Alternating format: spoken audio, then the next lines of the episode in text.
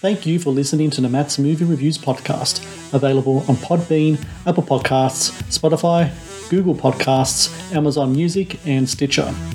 Also, please follow Matt's Movie Reviews on Facebook, YouTube, LinkedIn, Reddit, Instagram, and MeWe. And of course, be sure to visit mattsmoviereviews.net for the latest reviews, top 10 lists, and more. Now, on to the show.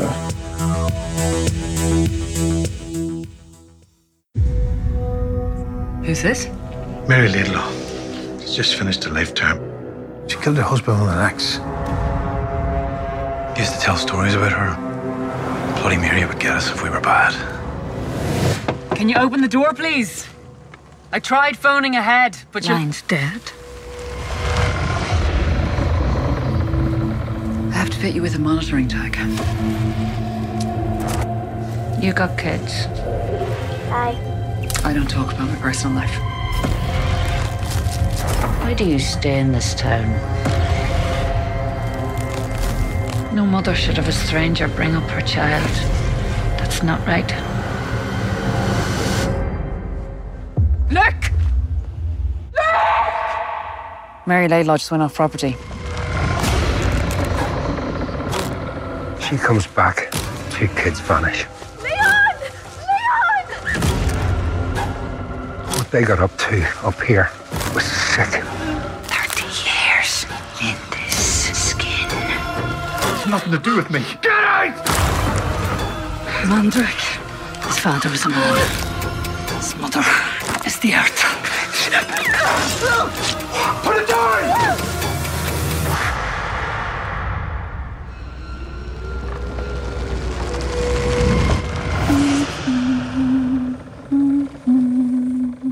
Yours if you want it. It's up to you. Hello and welcome to the Matt's Movie Reviews podcast. I am your host, Matthew Perkovich, and this is episode number 475. Releasing November 10 on Shudder is Mandrake, a modern day set folk horror that tells the story of Kathy, a probation officer who was assigned the task of rehabilitating bloody Mary Laidlaw back in society after serving 20 years in jail for murder. When two children go missing near Mary's house, Kathy undertakes a journey through hell to find the truth a gritty, moody, and creepy delve into magic, madness, and Mother Nature, with excellent performances from Deirdre Mullins and Derbhla Crotty. Mandrake also marks the feature film debut of Lynne Davison, who joins me now on the podcast. Lynne, thank you so very much for joining me today. Thank you for having me. So it's really interesting, this film, Mandrake. I mean, it's a long time coming for yourself. You've been cutting your teeth in the industry for a long time now. Um, short films. I think you even worked camera for BBC for a little while as well. You've done um, TV work. You've done quite a bit of um, of work leading up to what we're seeing now on Mandrake, or we'll see on Thursday. Um, you get this screenplay by Matt Harvey. And from what I have heard you say before, it was almost kind of like Kismet. It was almost like meant to be. It was a type of material. It was a type of genre. It was a type of work that you were looking for. Um, what was that like when you get a screenplay like that given sent to you, and then your discussions with Matt, where it seems like you, you know you two are on the same wavelength in regards to you know how you want to approach this material and put it on screen? Well, it's an absolute joy to begin. You know, I can't tell you how many scripts I read every week, but uh, to find one that you know is visually striking and I feel like I can actually run with is, um, you know, it's a it's a rarity. And meeting Matt, you know, was a joy because uh, we we do speak the same language, speak the same film language, and we're just interested in the same things. And he truly felt that I understood his script and I could bring it to life in the way that he wanted um you know so like when you when you encounter that you really have to grab onto it and uh, run. The interesting thing about the movie as well of course it deals with um a witchcraft or a version of witchcraft and, and magic and stuff but it's very it's grounded. It's of the soil. It's of blood. It's of nature. Um when it came to those kind of that element of the screenplay was that already in matt's writing or is that something where you guys kind of delve into it further? You look into pagan culture, folklore, witchcraft culture, and to kind of tap into that stuff and then bring it into uh, the movie that we see uh, this Thursday. I mean, it, it definitely was there. Um, but we did expand upon it. Um, we we actually we were meant to shoot earlier in the year, and then we couldn't because of COVID. So we had a little bit more development time, which was you know it's that that's just wonderful. You know, it's every film needs that. But uh, we we did our research, we did into paganism, even our personal interests. You know, and here in Ireland, we are raised on these dark stories of you know banshees and goblins and ghouls, and uh, we were definitely able to bring that in. But you know, I think that for me, um, all of my shorts are drama because I wanted a good foundation in drama before I brought the fantastical in, and the film to be grounded was extremely important to me because I, I feel like it offers a greater degree of believability. Um, one of the, the taglines in my house growing up was my mum saying, suspend your disbelief when we would watch films. Mm. But I I didn't want my audience to have to do that. I wanted them to see my character Mary and know that she had a deeper understanding of nature and how to wield the the power that is around us every day uh, but we don't see it because we're not attuned to it. Uh, so it um, you know I, I you did say it there but i wanted the film to be grounded and it to be the magic to be blood and soil. And uh, you know there's a great texture to the film where you can you know smell the the kind of damp mud uh, when you're watching it well, speaking of that, when watching the film, it almost felt like I can feel the cold. I can feel that thick mud uh, that so many characters kind of like are digging through and being dragged across. Um, especially, you know, sticking out to me is the house. This really kind of isolated house covered in leaves, almost kind of like textbook of what might be in, a, in someone's town. It could be the witch's house. You know, every town seems to have one, right? How did yeah. you find that house? Was that something that you've seen before in your travels, or is that something that you kind of had to come across afterwards? Oh no, we had great difficulty finding that house. Um, we uh, we ended up actually going on to a website called Property Pal. This house mm-hmm. was for sale, and myself and my other producer MT, we found it and we kind of converged on that and thought, oh, we'll go out. Um, and then the owners of the property were incredibly generous to us. You know, it it had I remember walking into it and it had this tiny, long, narrow corridor and it had a door at the top of it.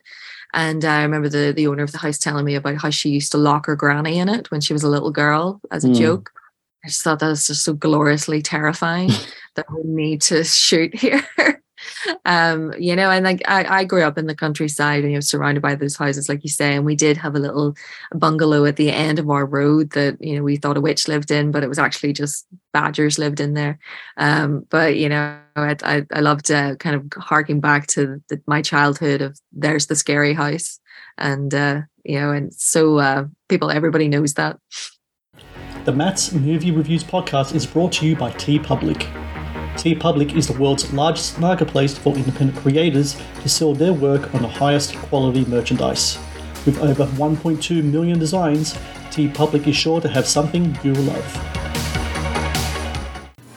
The Matt's Movie Reviews podcast is brought to you by Amazon. The world's leading online store, Amazon is your first stop to buy a wide range of products at competitive prices with fast delivery times. Amazon is also a world class entertainment hub that includes Prime Video, Audible, Twitch, Amazon Music, and more. Sign up with Amazon today and experience the best in online shopping and entertainment. Please support Matt's movie reviews on Patreon. Get access to exclusive content, request movie reviews and top 10 lists, and help support my work. Please click on the Patreon link in the description below. Speaking of the, the witch in, in your movie, um, the role of Mary is played by Derbhla Crotty. Um, I don't know Derbhla. I can't I can't say anything about her as a as a person, as an actress. But when I first saw her on the screen, I felt very incredibly intimidated when seeing her. She had the the way her hair is done, the way she looks at the camera, looks at other characters. You know, of course, she's a character. Her character was has been institutionalized twenty years in prison, so that's going to change a person but there's something else there as well. When casting for that role, I'm sure you're looking for that X factor that Derbhla kind of brings to to the to the role because it's it's important that once you first see her, you know that something just isn't right. How important was that finding that element in an actress or, or an actor, and how important was it that Derbhla uh, brought that to the screen because it was just just fantastic just seeing uh, you know first introductions to a character like that. I, am really big on on that thing in, in movies. Oh well, I'm really happy that it had that effect on you. You know, because the you always worry that it's not going to land, but it certainly does land with her. And uh, you know, as a person, she has this great, captivating energy that is entirely positive. You know, you you meet her and you just you're en- engrossed in her. And uh, you know, we we cast entirely th- over Zoom, and even through Zoom, there was an impact from her as a person. And uh, you know, I in work in my private work, I've worked with the Prison Arts Foundation and have been going in and out of prisons here to um, teach prisoners how to make films and write scripts. And in meeting those prisoners and meeting murderers, that it's that it's that they draw you in and they, they have a very great power and skill to do that. And uh, so, in conversations with Derbhla, that was what we really wanted to capture. That uh, she's an inescapable in in how she interacts with you, and even mm. you know the, the looks that she offers. Um, so I wanted to take those positives from her personality and kind of turn them on their head and, uh, you know, create like a vacuum where we could explore the darkness. Uh, and Derbhla, you know, she's an incredibly accomplished actress. She works in theater here. She's very well known, but this is her first feature film. Oh, really? Which, hmm. yeah, which is, you know, an absolute delight. And I'm so grateful that she decided to go with us to create a, an infamous character. And on the other end of the spectrum, you have Deirdre Mullins, and she's terrific in the role as well. But it's a really physically demanding role. And considering the environment, considering um, the you know, limitations regards to time and budget, I'm sure there would have been occasions in the film where maybe you or maybe she was like, you know what, let's not worry about a stand person today. I'm going to take this for the team. You know, was there was a lot of occasions like that because it did seem like that, like Deirdre really did put herself in uh, uh, really physically demanding situations um, where even I was like I couldn't help but wince a few times when some of the um, some of the things that she, she's subjected to her character at least in, in the movie. Yeah, I know. I mean, I, I think the majority of our relationship now is me apologizing to, to Deirdre, but uh, she um, she is a very she's a very athletic person in life and very capable and you know she loves um, she loves stunts and she loves like stage combat and things. She's very well trained. Uh, we didn't have a stunt double for her that is all her.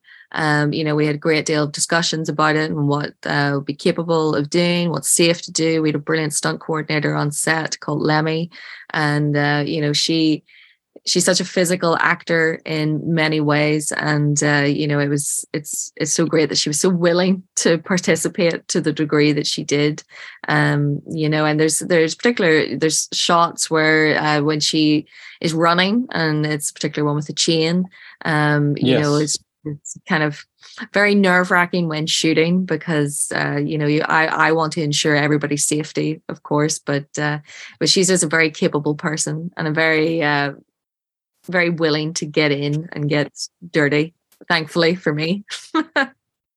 a common theme throughout the film is motherhood, or at least fertility. It's not only in the characters; it's in the, the nature of um, of Mother Nature, which I think is like an essential core tenet, right, to paganism. It's kind of like of the earth, of, of Mother Nature, and such. Um, when you get that screenplay by Matt, is that in the screenplay already? Um, in that, that, kind of context in regards to motherhood with all these characters? And if so, how important it was that kind of theme, especially in fleshing things out? Because to me, that's a connective stream between all of the major characters throughout the film, not only in regards to the physical aspect of motherhood, but almost kind of like a spiritual aspect of it as well. I mean, you're you're absolutely correct. Motherhood is the, the core theme in the film, and it was there when I read Matt's script. But certainly, I was able to bring my perspective on motherhood and the complexity and the difficulties. Um, and basically, what I wanted to show is that the prescribed notion of motherhood is false, and uh, you know you have to find it for yourself. And there are plenty, there are very many different mothers in the world and uh, different ways to kind of handle the situation. But uh, it's, I suppose, it's about screaming out about individuality um, in the, you know, against nature when we're trying to find ourselves and trying to progress. But nature is this force that uh, doesn't care about our plans and just continues and does what it does best. Um, you know, and uh, exploring Kathy and how she had previously suffered with um, postpartum depression and it failed to connect with her son initially, and uh, and then that cost her her marriage. You know, I wanted to explore the the dark side of motherhood and uh, you know i think that we've we achieved something that's new uh, new to screen and a little bit more enlightened to the, the struggle that i suppose a lot of women do face is it true that you have an idea for a prequel uh, to mandrake in regards to the original uh, bloody mary crimes that is true. Yeah. Um, actually, as part of uh, the the props, I had written out an entire uh, case file of what happened when the police found uh, you know went to the Laidlaw farm and found what they found. I don't want to give any spoilers, but uh, Matt and I had discussed it, and we discussed a prequel. I think a prequel would be much more setting, so or much more fitting, so that we could explore Mary. I think it'll be a great idea. Last question here. Um, I know that when you were younger, you had movie nights. Um, it was a big thing in, in your household. Uh, I think you said you had to direct it, but, but as young as as young as six years old, because of, of these movie nights, watching movies like Jaws and Terminator, etc. Um, now your movies on Shudder, which is like the premier kind of like horror platform. Um, are you looking forward to the the notion of now new generations of families having movie nights and watching your movie as one of those movie nights uh, come uh, November 10? I mean, I absolutely. I mean, I, I hadn't even really thought of it, but I wonder if our parents as uh, lackluster as my parents were at the.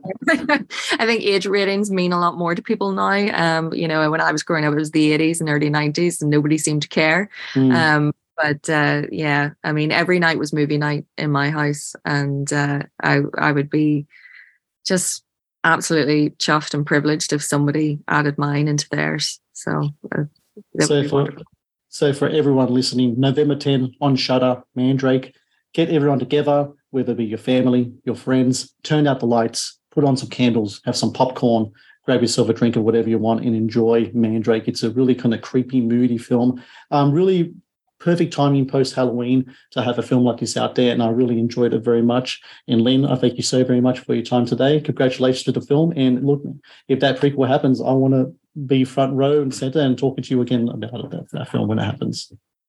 Thank you very much.